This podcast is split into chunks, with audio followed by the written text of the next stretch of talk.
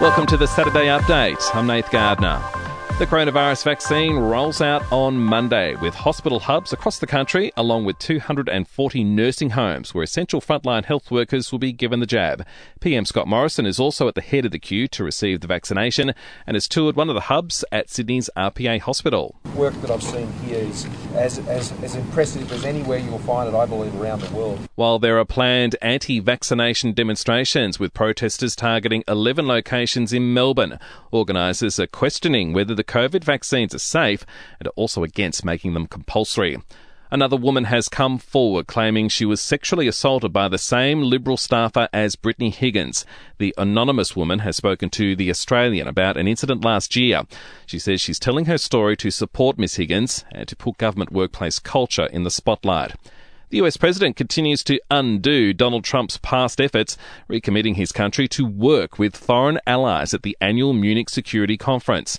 America has already rejoined the World Health Organization and the Paris Climate Accord, and Joe Biden says he's committed to re strengthening ties. I'm sending a clear message to the world America is back.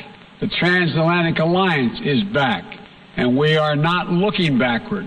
We are looking forward together. And Prince Harry and Meghan have been stripped of all royal duties after officially telling the Queen they won't be coming back. That includes Harry's much loved military roles and Meghan's role with the National Theatre. It comes as 99 year old Prince Philip remains in hospital.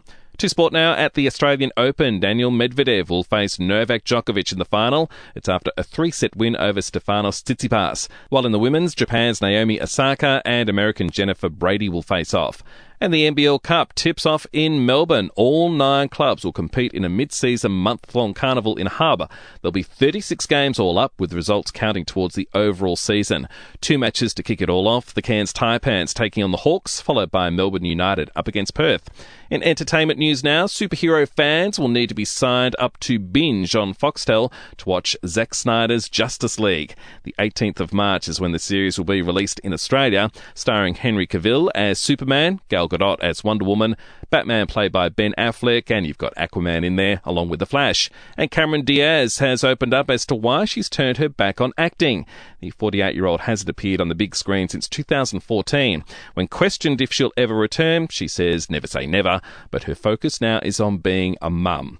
And we'll see you tomorrow morning for another episode of The Update.